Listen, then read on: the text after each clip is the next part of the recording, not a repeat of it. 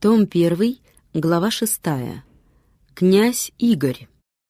Годы 912-945. Игорь в зрелом возрасте мужа приял власть опасную, ибо современники и потомство требуют величия от наследников государя великого или презирают недостойных. 914 год. Смерть победителя ободрила побежденных – и древляне отложились от Киева. Игорь спешил доказать, что в его руке меч Олегов, смирил их и наказал прибавлением дани. Но скоро новые враги, сильные числом, страшные дерзостью и грабительством, явились в пределах России. Они под именем печенегов, так славны в летописях наших, византийских и венгерских, от X до XII века – что мы должны при вступлении их на фиатр истории сказать несколько слов о свойстве и древнем отечестве всего народа. Восточная страна нынешней российской монархии, где текут реки Иртыш, Тобол, Урал, Волга, в продолжении многих столетий ужасала Европу грозным явлением народов, которые один за другим выходили из ее степей обширных, различные, может быть, языком, но сходные характером, образом жизни и свирепостью. Все были кочующие, все питались скотоводством и звериную ловлею. Гунны, угры, болгары, авары, турки, и все они исчезли в Европе, кроме угров и турков. К сим народам принадлежали узы и печенеги, единоплеменники туркоманов. Первые, обитая между Волгою и Доном в соседстве с печенегами, вытеснили их из степей саратовских. Изгнанники устремились к западу, овладели Лебедией, через несколько лет опустошили Бессарабию, Молдавию, Валахию, принудили угров переселиться оттуда в Паннонию и начали господствовать от реки Дона до самой Алуты, составив восемь разных областей, из коих четыре были на восток от Днепра, между россиянами и казарами, а другие на западной стороне его, в Молдавии, Трансильвании, на Буге и близ Галиции, в соседстве с народами славянскими, подвластными киевским государям. Не зная земледелия, обитая в шатрах, кибитках или вежах, печенеги искали единственно тучных лугов для стад, искали также богатых соседей для грабительства. Славились быстротою коней своих, вооруженные копьями, луком, стрелами, мгновенно окружали неприятеля и мгновенно скрывались от глаз его. Бросались на лошадях в самые глубокие реки или вместо лодок употребляли большие кожи. Они носили персидскую одежду, и лица их изображали свирепость. Печенеги думали, может быть, ограбить Киев — но встреченные сильным войском не захотели отведать счастья в битве и мирно удалились в Бессарабию или Молдавию, где уже господствовали тогда их единоземцы. Там народ сей сделался ужасом и бичом соседей, служил орудием взаимной их ненависти и за деньги помогал им истреблять друг друга. Греки давали ему золото для обуздания угров и болгаров, особенно же россиян, которые также искали дружбы его, чтобы иметь безопасную торговлю с Константинополем. Ибо Днепровские пороги и Дунайское устье были заняты печенегами. Сверх того, они могли всегда с правой и левой стороны Днепра опустошать Россию, жечь селения, увозить жены детей или, в случае союза, подкреплять государей киевских наемным войском своим. Сия несчастная политика — дозволяла разбойникам более двух веков свободно отправлять их гибельное ремесло. Печенеги, заключив союз с Игорем, пять лет не тревожили России. По крайней мере, Нестор говорит о первой действительной войне с ними уже в 920 году. Предание не сообщило ему известия об ее следствиях. Княжение Игоря вообще не ознаменовалось в памяти народной никаким великим происшествием до самого 941 года, когда Нестор, согласно с византийскими историками, описывает войну Игореву с греками.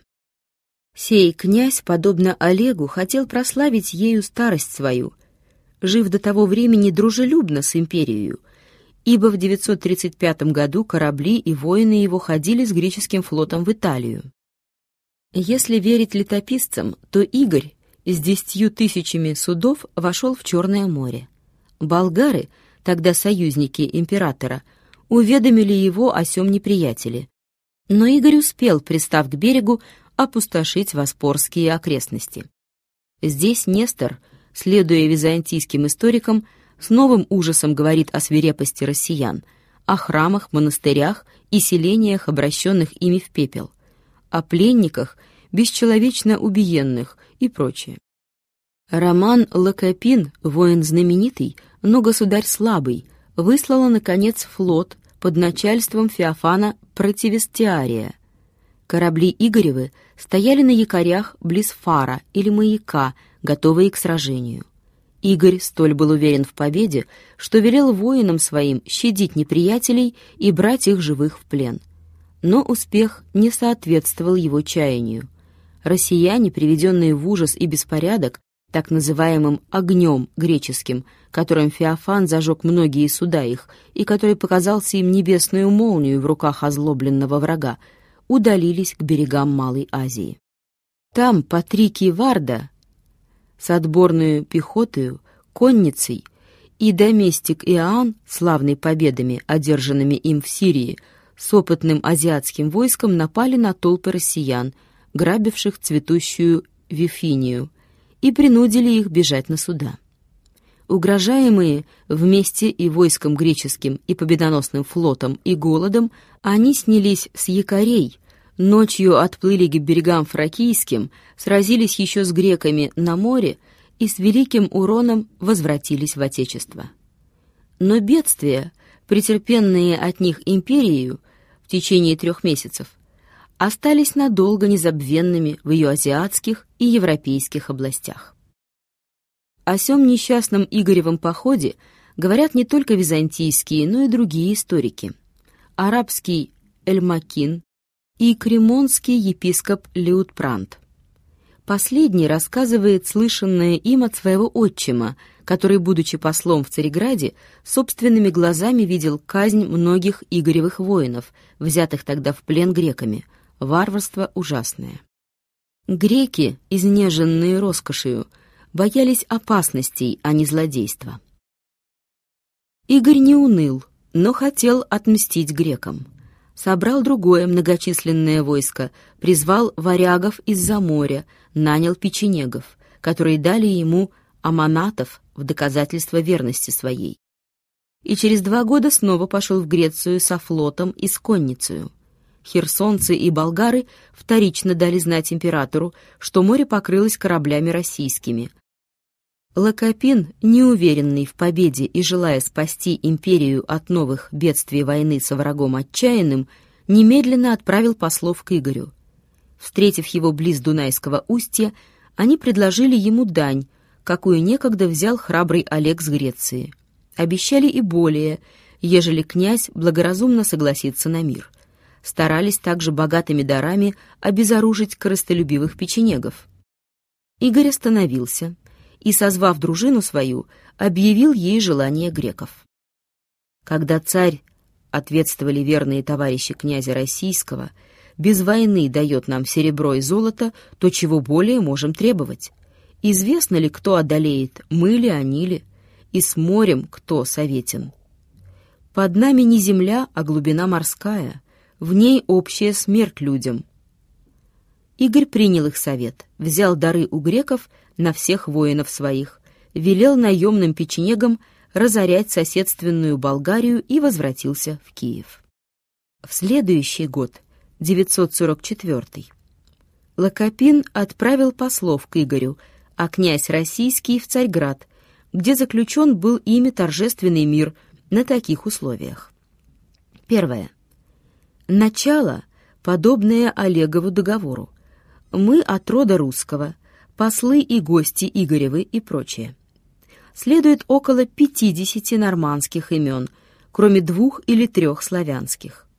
Но достойно замечания, что здесь в особенности говорится о послах и чиновниках Игоря, жены его Ольги, сына Святослава, двух нетиев Игоревых, то есть племянников или детей сестренных, Улеба Акуна и супруги Улебовой Переславы.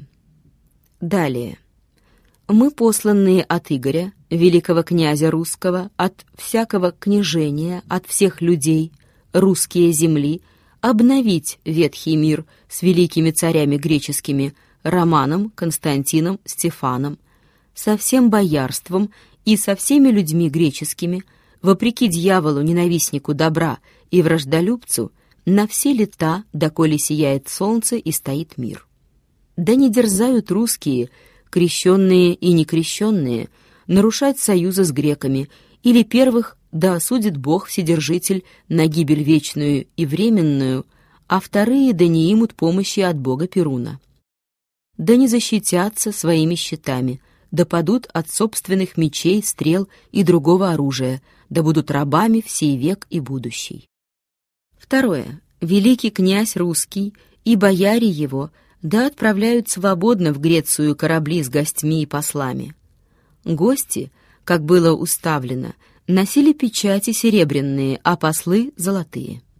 Отныне же да приходят с грамотою от князя русского, в которой будет засвидетельствовано их мирное намерение. Также число людей и кораблей отправленных. Если же придут без грамоты, да содержатся под стражею, доколе известим о них князя русского. Если станут противиться, да лишаться жизни, и смерть их да не взыщется от князя русского. Если уйдут в Русь, то мы, греки, уведомим князя об их бегстве, да поступит он с ними, как ему угодно. Третье. Начало статьи есть повторение условий, заключенных Олегом под стенами Константинополя, о том, как вести себя послам и гостям русским в Греции, где жить, чего требовать и прочее. Далее. Гости русские будут охраняемы царским чиновником – который разбирает ссоры их с греками. Всякая ткань, купленная русскими ценой выше 50 золотников или червонцев, должна быть ему показана, чтобы он приложил к ней печать свою. Отправляясь из Царяграда, доберут они съестные припасы и все нужное для кораблей согласно с договором. Да не имеют права зимовать у святого мамы и да возвращаются с охранением.